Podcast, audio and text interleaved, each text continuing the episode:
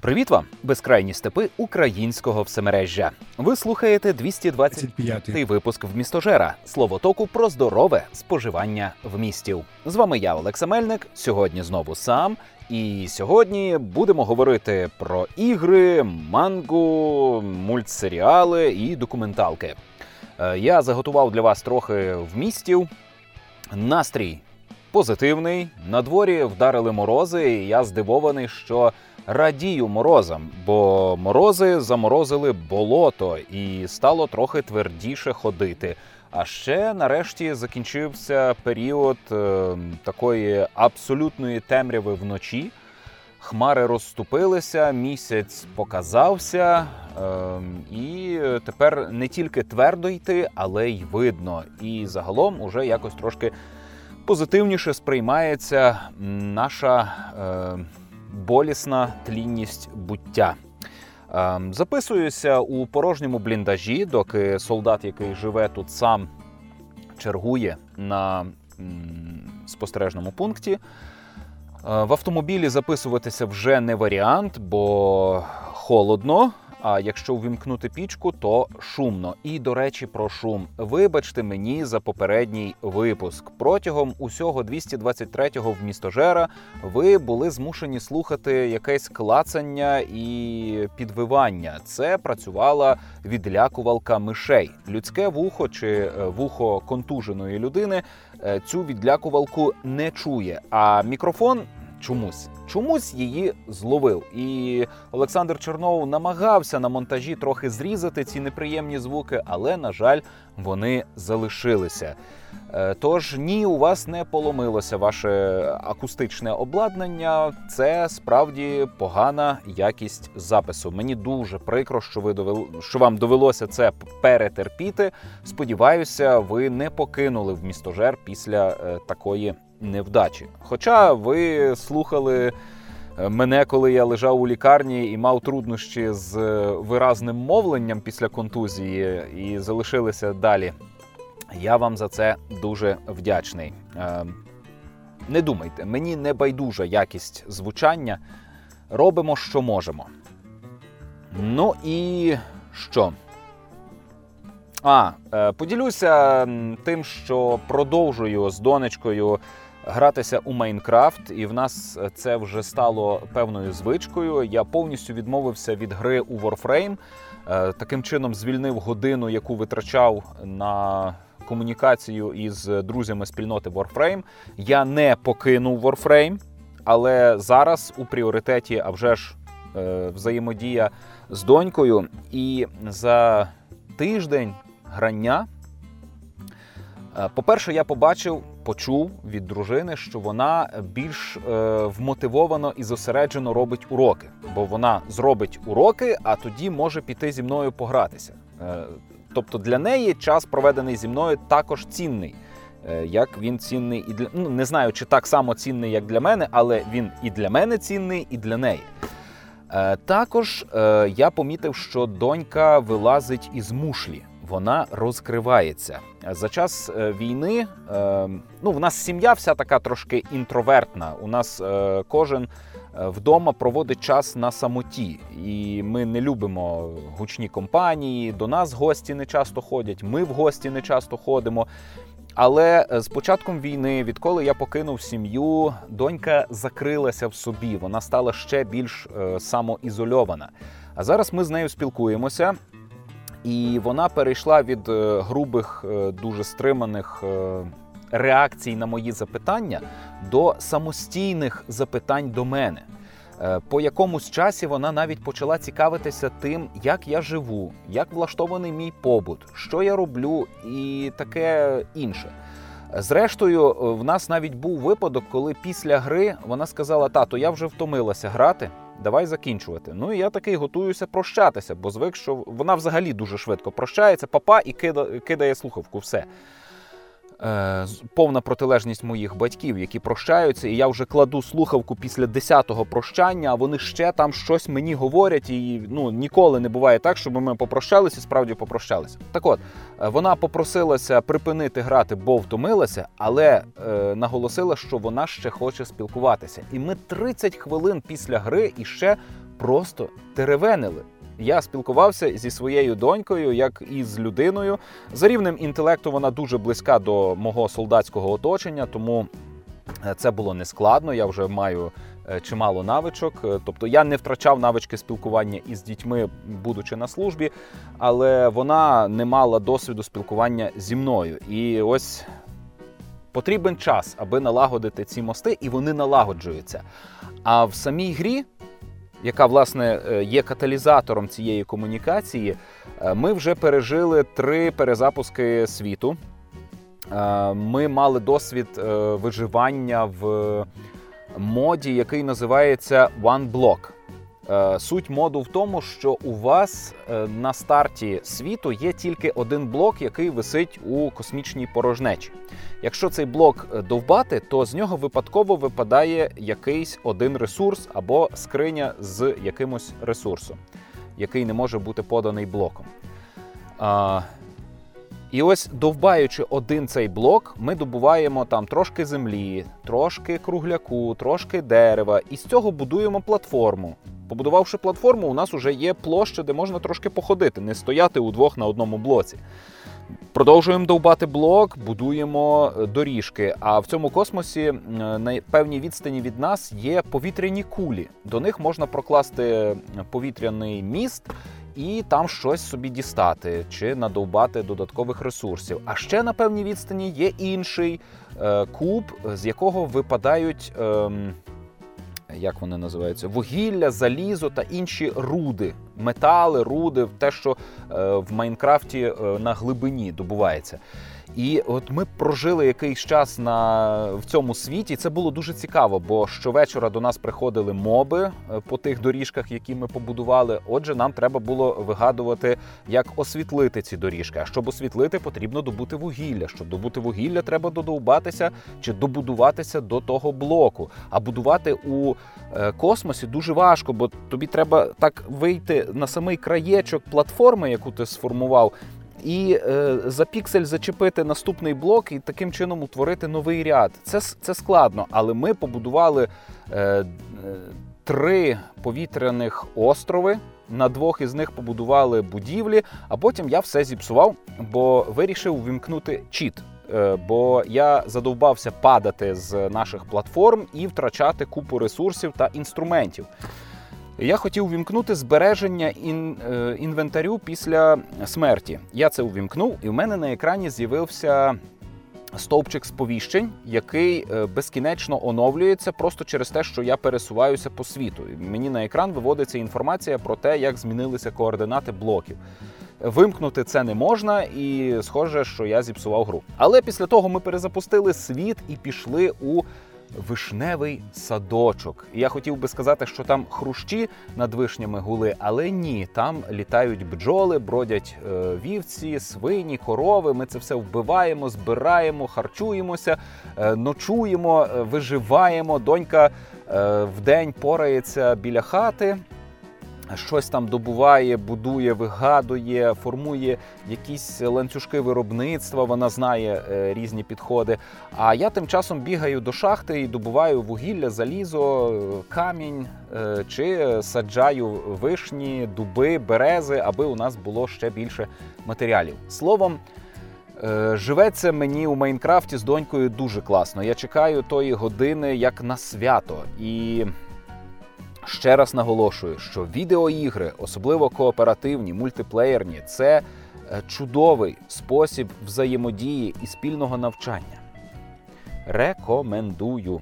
Але а вже ж я би хотів гратися з нею на чомусь зручнішому, на якомусь ПК, бо Nintendo Switch потребує постійного перезавантаження Майнкрафту. За годину я 3-4 рази гру перезапускаю, бо вона десь глючить, десь зависає, десь щось не спрацьовує. Ну, це, Це жахливо. Реально не вистачає продуктивності цієї старої консолі для цієї дуже кепсько оптимізованої гри. Добре, перейдімо до вмістів. Я Вчора закінчив іграшку Little Nightmares. Я би переклав цю назву українською як жахастики. Тобто Little – це маленькі, Nightmares – жахи, маленькі жахи, е, пислива форма, українська мова дозволяє нам в одному слові вміщувати багато інформації про це слово. А отже, жахастики, маленькі жахи. Це гра без сюжету. Це гра, яку мені дуже давно пропонувала моя донька. Але я відмовлявся, бо ну не моє. Але тут щось я не втерпів. Плюс на Nintendo Switch хочеться бачити ігри з дорослою графікою, всупереч тому, що Nintendo нав'язує нам е, оцю їхню мультиплікаційну графіку. Е, і я е, взяв собі картридж із Little Nightmares, якийсь там Edition, який містить також сюжетне доповнення Kids Story. Ще раз, у цієї гри немає сюжету, от особливо нема що розповісти. Існує дуже зловорожий до дітей світ, і існують діти у цьому світі. Одного дня, посеред не знати чого, ви приходите до тями на в таємничому місці. Е, ви граєте за, ну мені здається, дівчинку, хоча ніщо не вказує на те, що це дівчинка чи хлопчик. Ви граєте за якусь дитину у жовтому дощовичку. Можливо, це відсилка до е, воно Стівена Кінга. Не знаю. Але е, дитина у жовтому е, дощовичку дуже яскраво виділяється на тлі оцього е, сіро-коричневого світу. Згодом ви з'ясовуєте, що цей світ це корабель, це велетенський лайнер, на якому навіщось і хтось утримує багато дітей. Ці діти живуть як в дуже поганому інтернаті, проте у них є іграшки, у них є спаленьки, ліжка, їх сяк так доглядають, але насправді цих дітей вирощують для е, прогодування якихось товстих людей, які приходять на цей лайнер і влаштовують на ньому бенкет. І протягом усієї гри ви спостерігаєте, як відбувається оця лінія виробництва ковбас із дітей. Е, Оце, власне, вся історія цієї гри.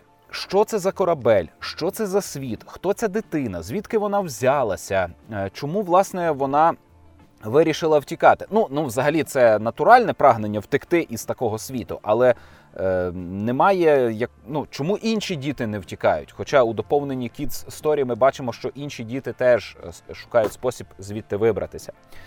Е, Це Гра у жанрі жахи виживання, проте у вас немає практично ніяких засобів до виживання. Тому це піджанр хованки. Вас переслідує щось, що може вас убити, і ви від цього маєте або ховатися, або втікати. Е, це е, психологічно дуже напружена гра. Вона не складна, але у неї незручне керування через е, це незручне керування я часто плутав кнопки і в момент панічної атаки, коли від чогось втікав, просто пропускав і гинув.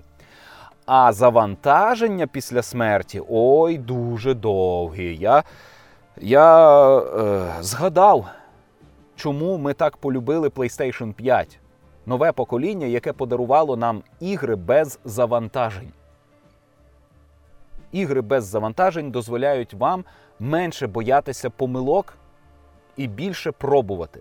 А коли тобі доводиться 10 разів е, пробувати, а у тебе між кожною спробою там 30 секунд завантаження, це пекло на землі.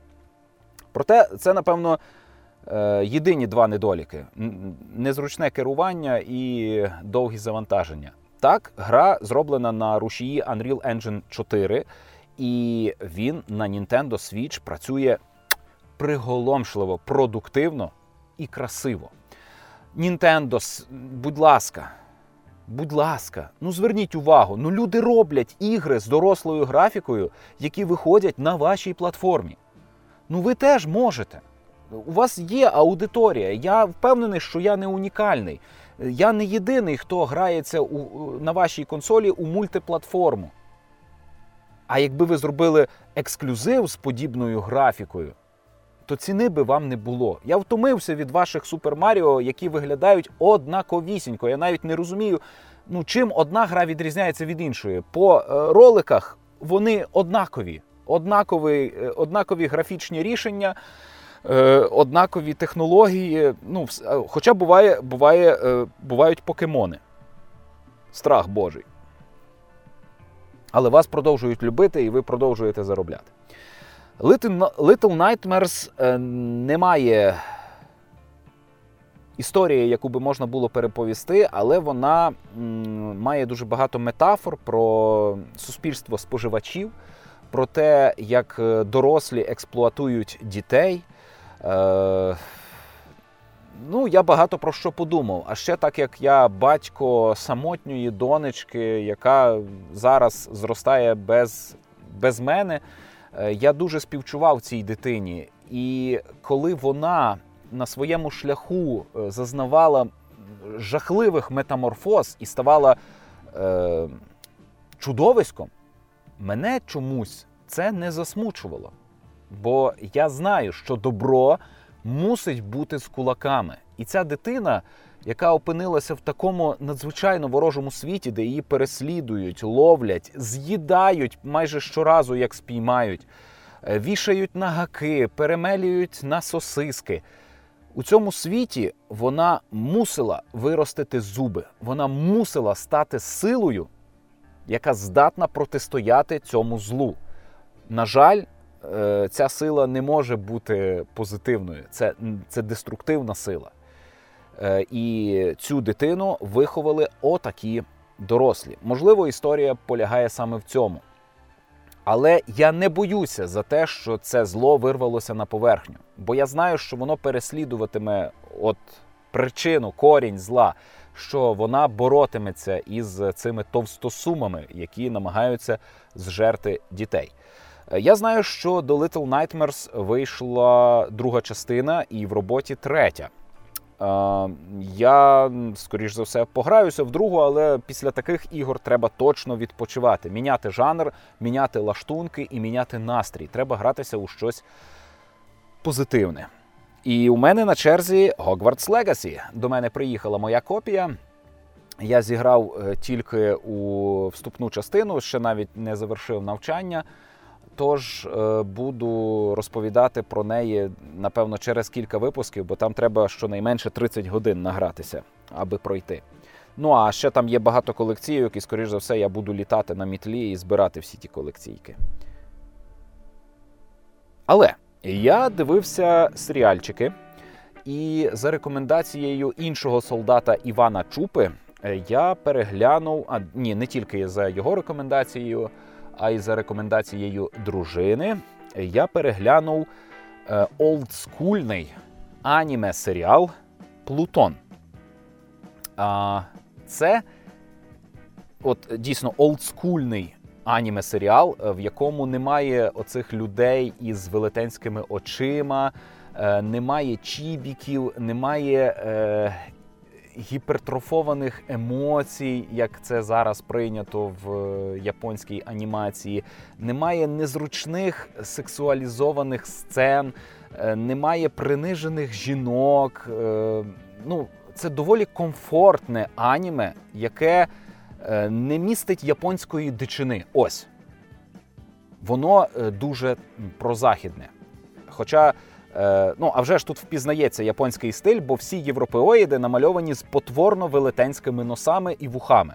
Японці бачать нас е, виключно такими монстрами з дебелими картоплинами носами та е, вухами, як у слона.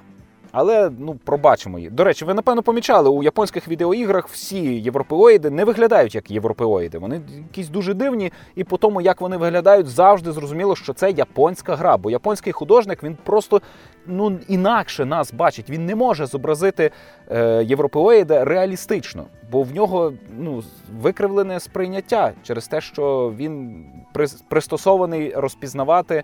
Е, монголоїдів, напевно, і європеоїди для нього це просто якісь змінені е, монголоїди. Ну, напевно, так як для нас монголоїди. Менше з тим. Е, Плутон це історія про світ е, майбутнього, в якому доволі поширений штучний інтелект та робототехніка. Роботи є як інструменти, як засоби, а також існує сім досконалих роботів, які є особистостями. Хоча не тільки вони є особистостями, є й роботи попростіше, які також мають права. Е, визнані е, розумним е, видом гуманоїдним.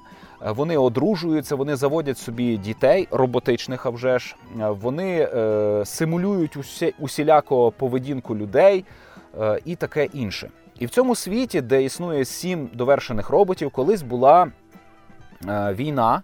Е, і на цій війні роботи вбивали роботів. Ну тут діють правила е, робототехніки, і роботи не можуть завдавати шкоди людям. Але є е, виняток і не один.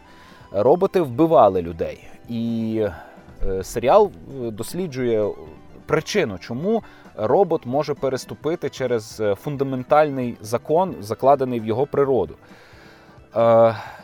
У нас є Детектив, він також е, робот із досконалих Гезіхт. Е, він розслідує цю справу, е, він намагається з'ясувати, хто вбиває досконалих роботів.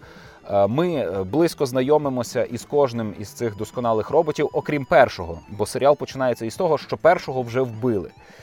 Ми з ними знайомимося, е, переймаємося до них емоціями і дуже болісно переживаємо втрату кожного із цих е, роботів. Історія багатошарова, вона має багато завдань, і е, як і більшість кіберпанкових творів, вона досліджує явище трансгуманізму. Чи існує людяність поза біологічним людським тілом? чи це е, об'єктивне, чи воно суб'єктивне. І е, усіляко намагається серіал довести, що а вже ж людяність вона об'єктивна. Це якась ем, всесвітня цінність, е, вона існує незалежно від людини і вона може бути передана. Але я увесь час перебував у конфлікті з авторами Плутону, тому що наріжним каменем цього художнього твору є те, що людина чимось особлива і е, чимось цінна. А тому роботи цього світу намагаються наслідувати людей. Причому вони намагаються наслідувати не тому, що люди захотіли, аби роботи копіювали людей, а роботи хочуть наслідувати людей, бо бути людиною це щось дуже важливе. І я ніяк не можу зрозуміти, навіщо створювати живу істоту, яка би страждала коли можна зробити її такою, щоб вона не страждала. Відповідно, вона би не знала, що таке завдати комусь болю, бо вона не розуміє е, цього. І е, не було б багато конфліктів, які у людей виникають саме через те, що вони здатні страждати. І люди жорстокі, або люди пережили якісь страждання, і вони хочуть, аби інші теж страждали. І вони цей досвід поширюють далі. А якщо би створити розумну істоту, яка би не переживала е, мук якихось, то вона би і не завдавала мук, вона би просто робила свою роботу. Але е, серіал е, говорить, що ні, е, треба, аби вони мучилися, треба, аби вони страждали, бо тільки тоді вони розумні, тільки тоді вони е, здатні бути особистостями. Це таке цікаве бачення, е, е, про яке хотілося би подискутувати. На жаль, я не маю з ким у подкасті про це посперечатися, тому я просто пораджу вам цей серіал, бо він красивий, він видовищний, в нього круті бойові сцени. У нього є окремі історії про е, оцей трансгуманізм, про те, як роботи намагаються бути як люди. І це завжди одна і та сама історія про Пінокіо, про те, як штучно створена е, людина. Е, захотіла бути справжньою людиною, і наскільки це зворушливо для нас, живих, коли хтось намагається бути, хтось намагається дотягнутися до нашого рівня. Мовляв, реально ми на якомусь рівні. Хоча це не так. Мені здається, що е, наступний розумний вид, який людина створить штучно, він буде дуже далекий від е, людини. Він багато в чому від нас відрізнятиметься, і йому не потрібно нас наслідувати, бо ми багато в чому недосконалі, недовершені. Біологічна форма існування вона обтяжлива. Але Плутон класний мультсеріал. І до останнього епізоду в ньому тримається інтрига. Е, абсолютно несподівано гинуть персонажі, які для вас е, були опорними. І ви думаєте, а як далі розвивати історію без цього персонажа? Це ж він же ж мав усе це з'ясувати і нам е, донести. А цей мав всіх перемогти. А, а, а хто далі? Але історія все одно рухається, розвивається, і цей світ знаходить якусь е, точку спокою. Ця історія доходить до логічного завершення. Трагічного, але логічного і доволі позитивного. Ще про трагічні історії я подивився документальний мультсеріал Життя на нашій планеті. І це одна із тих документалок, які пародіюють е, в різних е, комедіях. Це реально історія зародження, розвитку і виживання різних форм життя на нашій планеті від е, первинного бульйону, де з'явилися е, перші мікроорганізми, і до наших днів, де людина е, є уже причиною чергового глобального вимирання, яке відбувається просто зараз. Серіал видовищний. Е, він мені багато в чому нагадує старі добрі прогулянки з динозаврами, потім прогулянки з чудовиськами і прогулянки з доісторичними людьми. Якось так було е, три такі серіали, і тоді вони були. Просто вершина технологій. Зараз дивитися на них боляче, там страшенно відстала графіка. А ось життя на нашій планеті це осучаснена версія того самого: Вісім 50-хвилинних е, епізодів. Е, розповідають нам про різні форми життя, і дуже багато воно. Доповнюється прикладами із сьогодення, як е, життя пристосоване сьогодні, і е, дивлячись на це, ми припускаємо, що подібні організми в давньому давньому минулому е, поводилися десь так само, і нам показують візуалізацію, і це дуже дуже красиво. Ми бачимо і е, трилобітів, і морське життя, і мікроорганізми, і органі... морські організми на дні океану дуже давно, ще до появи рослин на землі, динозаври, потім савці, які були до наших днів. Е, потім уже власне зародження людей, приматів. Ну, це, це дуже цікаво. Але у цьому серіалі є той класичний момент, що на землю впав астероїд. Це була причина, здається, четвертого глобального вимирання, коли по всій планеті зникло більше ніж три чверті всього живого. Ця серія присвячена е, катастрофі вона ну просто надзвичайно трагічна. Е, Я ще ніколи не був настільки сильно зворушений тим, як е, це відбувалося. Мені показали динозаврів, які горять живцем, показали дорослих е, динозаврів, які намагаються своїм тілом закрити від е, жахливих палючих опадів своїх дитинчат. Мені показали тиранозаврів, які щойно лишень покохалися, і їм нічого не світить, бо на обрії впав цей довбаний астероїд. Е, Ніколи ще мені не було так бентежно, болісно, зворушливо, сльозливо від того, що я вже дуже давно знаю. На землю впав астероїд, і це стало причиною глобального вимирання. Це знищило динозаврів і залишило тільки один підвид птахів, які дожили до наших днів. Але е, дивлячись цей серіал документальний, я вкотре переконався, наскільки я везучий. Бо мій родовід тягнеться сотні мільйонів років. Від найпершого життя в океані, від мікроорганізма, і аж до зараз мій родовід не переривався. В мені, в моїх генах є інформація про всіх цих предків, про всі види, які були до мене. На них нашаровувалася нова і нова інформація, відбувалися ті мутації, еволюційні пристосування. І ось я є. І це якщо поверх того додати, що в еякуляті дорослого чоловіка 10 мільйонів сперматозоїдів, і я один із цих 10 мільйонів, який стався. Оцей один сперматозоїд пробився до яйцеклітини моєї матері, і я один із 10 мільйонів.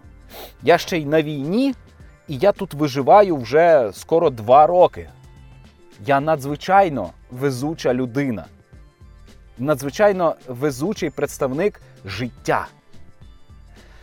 Ну і власне е, життя на нашій планеті залякує нас у фіналі тим, що людина це велетенське зло, яке є причиною нового глобального вимирання, страшнішого аніж е, при падінні астероїди. Е, і з цим щось треба робити. А вже ж там говориться, що є надія, бо людина принаймні розуміє, що вона є лихо, і навіть робить якісь. Е, вживає якихось заходів задля збереження видів, чи задля відновлення їх, чи задля е, збереження екосистеми на планеті. Хоча цього досі недостатньо, бо шкоди ми завдаємо більше, аніж е, робимо відновлень. Ось. Але е, також е, протягом усього серіалу нам наголошує, що життя бореться, життя виживає, життя ніколи не зникає з лиця планети, що які би страшні катаклізми тут не відбувалися, бо життя вже от вчепилося за цю каменюку, і е, там 100 тисячнолітнім дощем не змити. Вулканами протягом мільйонів років не розплавити, астероїдом не змести. І людиною теж не вдасться це все перебороти. Там є дуже цікава ілюстрація про майбутнє, яке чекає нас. Е, там є руїни Лондона, які поросли плющем, і на цих руїнах літають комахи. Людей уже нема, а життя іще є. І воно продовжить бути. Бо в цьому і є суть життя. Життя існує задля життя. Це класно. Рекомендую глянути життя на нашій планеті на Нетфліксі. І там є українська озвучка. Доволі зручно дивитися. Гаразненьки. Е, на тижні я читав і прочитав, е, дочитав, домучив книжку Джинго Террі Пратчета. Люблю цього письменника. Він один із тих, е, кого я читаю методично книжку за книжкою. Але Джинго виявилася найнуднішою і найважчою для мого опанування книжкою цього автора. Е, проблема цієї книжки в тому, що вона не має якоїсь чітко вираженої структури. Можливо, проблема в тому, е, як е, зверстано електронне видання цієї книжки. Я купив офіційне легальне електронне видання в Google Play книгах, але там нема розділів. От тупо книжка без розділів, суцільний кавалок тексту. Автор е, розвиває кілька. Е, паралельних сюжетних ліній. Е, в нього є різні сцени в різних місцях, які відбуваються паралельно. І переходи між цими сценами часто непомітні. Я іноді читав кілька абзаців, перш ніж зрозумів, що це вже не продовження попереднього, це е, йдеться про інших персонажів в іншому місці. Е, Для книжки у цьому тексті недостатньо експозиції, як на мене. Е, я часто вирубався, поки читав. Реально мені було ну, страшенно нудно. Я мусив вертатися назад, аби перечитати, аби розуміти, що тут відбувається. По сюжету Джинго розповідає нам про персонажів е, книжки Варта Варта. У нас є головний герой Семюел Ваймс, він командор е, варти Анкморпорка. Е, в цьому світі е, в морі між е, Хапонією і Анкморпорком піднявся на поверхню острів. І Анкморпорк заявив цей острів територією Анкморпорка, а Хапонія заявила його своєю територією. І в зв'язку із цим варто розпочати війну. Анкморпорк збирає свої війська, Хапонія збирає свої війська, і відбувається заміс. Головні герої замішані в цей конфлікт. Спершу він був суто політичною інтригою, потім дійсно відбуваються бойові дії. І загалом Джинго це антивоєнний маніфест. Автор усіляко намагається критикувати загарбницькі війни Великої Британії. Бо Велика Британія це імперія, і вона провела таких війн дуже багато. І на думку автора, вони безглузді. Але мене, як учасника війни за виживання мого народу, е- зачепило те, як автор глузує із явища війни, мовляв, усі війни отакі безглузді. А вже ж, війна це погано, а вже ж війна це безглуздо. Починати війну не варто ніколи. Але коли уже в твій дім прийшла війна, не воювати ти не можеш, і це не можна критикувати і засуджувати. Ти е, зобов'язаний і ти мусиш, ти не можеш не боронити свій край, бо іншого краю в тебе немає. Ти не можеш втікати, бо е, ворог знищить цю землю, прийде до кордонів тої землі, куди ти втік, і буде тебе далі і далі переслідувати. Ти мусиш стати і боронити. Але Великобританія таких війн, напевно, не мала. Хіба що там в Першій Другій світовій. Е, не знаю. Ну, Террі Пратчет якось цей аспект викидає, і мене оце зачепило. Проте е, мені сподобалося, як власне герої змогли не довести е, історію до дуже великої трагедії. Без жертв не обійшлося, але е, їм вдалося. Е, війну швидко завершити. І мені, як людині, яка е, мріє про завершення війни, мріє про повернення додому, було приємно читати. І, власне, в тому місці я вже не спав. Я, Мені вже було дуже цікаво. Я читав, як герої повертаються додому, як вони пожинають лаври, як вони отримують нагороди за те, як вони е, взяли участь у цьому глобальному конфлікті. Е, в Джинго було дуже цікаво почитати про представників іншого народу, бо Анкморпорк здавалося, що єдиний, е, єдине місто, єдина держава цього світу, дискосвіту. Але ні, там є інші держави, і Хапонія доволі цікава. Мені сподобалося, як тут показали расизм, як показали е, між, е, міжетнічні конфлікти і те, як люди ці конфлікти намагаються вирішувати. І це було ну, прикольно. Книжка в цьому плані доволі багата і цікава.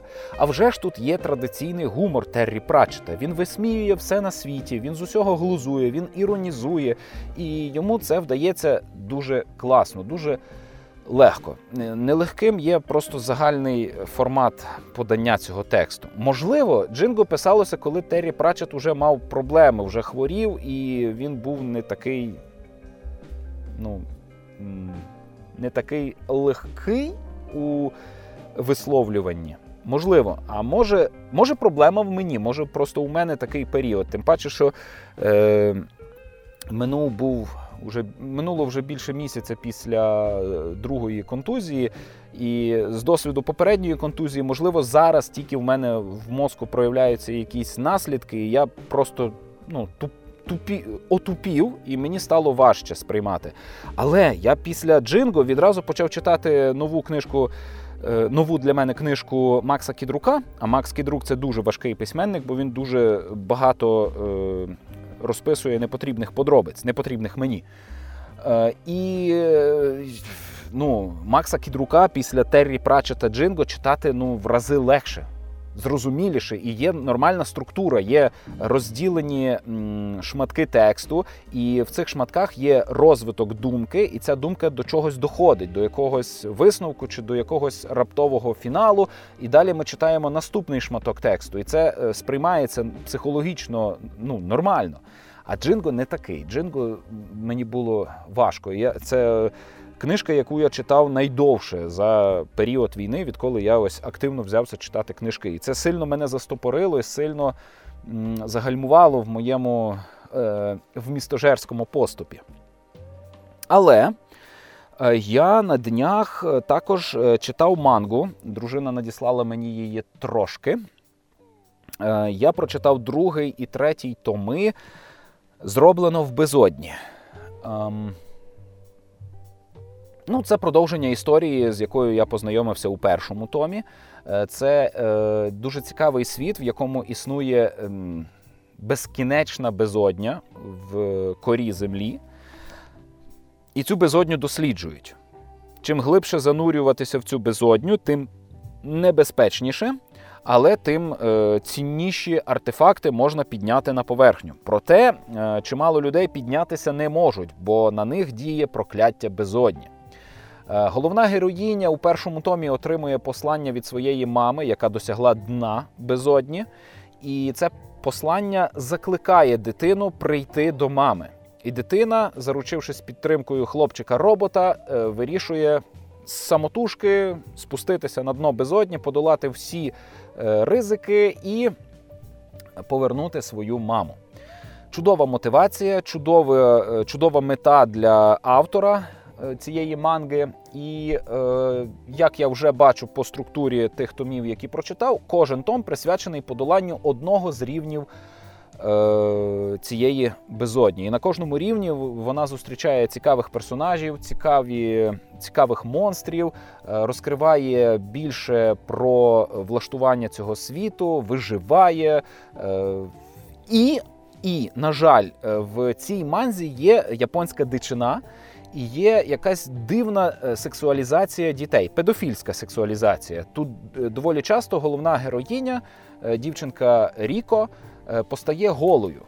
І я не розумію для чого. Бо якщо б цих сцен не було, для сюжету не змінилося б абсолютно нічого. Також ця дівчинка досліджувала анус і пісюн хлопчика-робота. Ну, я кринжую від цього. Мені це неприємно, хоча е, це не перекреслює бажання е, пізнавати цей світ. Але е, після того, як я прочитав, о Боже, третій том це щось. Там така трагедія, там такі сльози і соплі. Я ридав разом з персонажами. Це було дуже боляче. Рекомендую. Після того, як я прочитав ці томи, я вирішив подивитися аніме. Є піратська локалізація від FunVox.ua. Рекомендую, я дивився її. На жаль, е, офіційно воно доступно на Crunchyroll, а там щось якось зав'язано з, з росіянами. І я вирішив, що е, переступлю через себе і буду не офіційно дивитись, а піратку. Тим паче, що піратка ще й озвучена українською. Е, на жаль, е, локалізовувалося аніме тоді, коли манга ще не виходила українською. Відповідно, аніме називається не зроблено в безодні Made in Abyss, як е, пише. Боже, чому я думаю, що це оригінал, якщо оригінал японською? Значить, аніме називається Родом із Абіса і там багато що е, не перекладено взагалі. А в манзі, яка виходить українською і продається у нашій коміксарні, замовляйте просто у коментарях. Е, в манзі багато термінів, багато назв тварин, квітів, е, артефактів. Адаптовані, і це прикольно, бо е, ці назви вони змістові, вони передають суть речей. Е, так от, про мангу, е, про аніме, що хотів сказати, цій манзі у форматі манги тісно, тому що автор намагається зображати дуже багато краєвидів, і він вписує ці краєвиди в маленькі кадрики на сторінках маленького томика манги. В аніме адаптації ці кадрики розтягнуті на весь екран. І е, у автора є можливість показати все це повномасштабно і е, в кольорі. Тому е, це той випадок, коли аніме адап... вона просто літерально, вона повністю відтворює всі події манги, е, доповнює їх, розширює. Ну і е, краще видно, що хотів нам показати автор. Краще зрозуміла глибина цієї безодні. Тому я рекомендую і мангу як перше джерело, і аніме як чудову адаптацію. І я ще собі замовив колекційне видання гри, зробленої по е, аніме. Ну, я в цю гру буду гратися після Hogwarts Legacy, десь через три тижні. Е, Ось. А ще е, я читав другий том е, Путівки в Потойбіччя. Е, це. Е, Здається, тайванська манхва. Я можу плутати. Ну, це китайська, але це е, того е, доброго Китаю манга. Е, історія розповідає нам про існування потойбічного світу і про персонажів з цього світу, які ходять серед людей і взаємодіють із мертвими, клопочуться тим, аби душі померлих рухалися далі в світі мертвих, аби вони прямували до переродження, або ж е, переживали якісь покарання за свої гріхи. І другий том путівки в потойбіччя повністю присвячений е, стосункам. Е, нам показано кілька історій, коли людська прив'язаність ставала тягарем.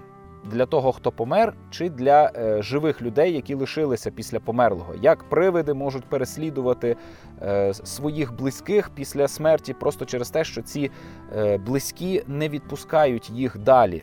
Що смерть вона така, яку не можна заперечувати, їй не можна опиратися, коли вона вже сталася. Так, зі смертю слід боротися, слід намагатися е, продовжувати життя. Але якщо вже хтось помер, то треба його відпускати і треба продовжувати жити далі.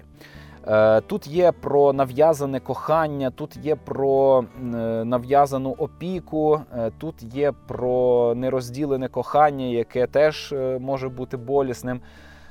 Словом, це дуже цікаві історії. І е, сам, сама концепція цікава. Плюс це незвичний погляд на потойбіччя з азійського світу. Рекомендую. Е, ще я е, прочитав один із десяти розділів манги Кухня чаклунських капелюхів, але не став читати далі. Пояснюю. Коли я побачив, що ця манга вийшла і приїхала до нас у коміксарню, я попросив дружину, будь ласка відклади мені цей томик, і я, коли приїду, приготую тобі все звідти. Тому що для мене було абсолютно очевидно, що це кулінарна книга. Ну, знаєте, це така книга, в якій є рецепти. Ти читаєш рецепт і по рецепту готуєш якусь страву. Це доволі зараз популярна тема. Можливо, і не зараз, можливо, так було завжди, але зараз бачу, що в популярній культурі є багато кулінарних книг по світах відеоігор, по аніме світах, е, по серіалах. Ось по друзях вийшла аніме книга тощо. І для мене було очевидно, що кухня чаклунських капелюхів це спін-офф кулінарна книга. Але дружина мене неправильно зрозуміла і запакувала мені цей примірник і відправила в посилці. Я прочитав перший з десяти розділів і отримав потвердження. Це дійсно кулінарна книга. В розділі е, тобі е, у форматі манги показують е, приготування якоїсь страви, а в кінці розділу на сторіночку просто рецепт, список продуктів і послідовність дій, як приготувати цю страву. Це звичайна кулінарна книга. Хоча ні, це не звичайна кулінарна книга, бо е, це радше кулінарне шоу, запаковане у формат манги. Бо реально е, ти дивишся за процесом приготування їжі у кадриках, люди щось обговорюють, а потім. Е, ти можеш прочитати підсумок цього готування і собі в простій формі це приготувати. Е, тож я відправив е, примірник кухні чаклунських капелюхів додому, не став дочитувати. Але якщо ви вдома готуєте, то я рекомендую. Це дуже прикольна тема, дуже прикольний спосіб е, розбурхати в людини бажання приготувати. Плюс, якщо ви любите оригінальну мангу ательє чаклунських капелюхів, і ви зможете відчути світ ательє чаклунських капелюхів на смак, бо ви зможете приготувати собі цю страву. Ну і а вже ж це продається у нашій е, коміксарні. Замовляйте просто в коментарях. Е, Я обов'язково приїду з, зі служби у відпустку і буду готувати всі 10 страв по одній страві щодня. Це буде класно. Ну, а у мене на сьогодні все. Вийшов такий лаконічний випуск. Я дякую, що ви мене послухали. Е, сьогодні було якось так не дуже е, мудрувато, але але я е, був радий попрацювати ці 50 хвилин для когось. Я шалено дякую нашим патронам. За ваші кошти е, було ну, ваші кошти долучилися до великого збору, який ми навіть не оголошували. Добре, ні, не так. Я почну е, здалеку. У нашого батальйону виникла потреба у дронах. Ми оголосили збір на 10 дронів. А вже ж нам треба не 10 і не 100, і не 1000, треба всі дрони.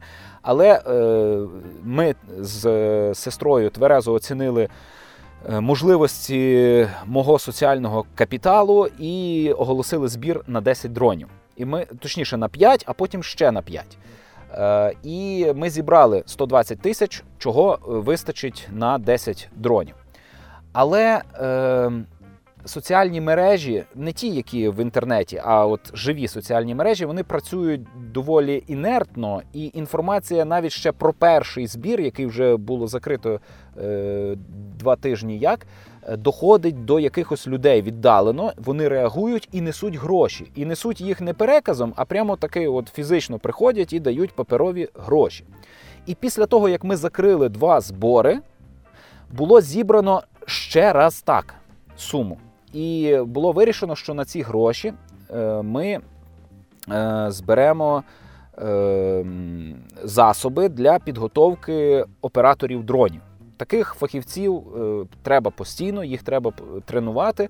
І ми вирішили самостійно зробити свій центр підготовки операторів дронів. Для цього треба там додаткове живлення, е, комп'ютер для е, відтворення симуляції польотів дронів, пульт реальний для дронів, а потім ще й дрон і окуляри для FPV First Person View дрон.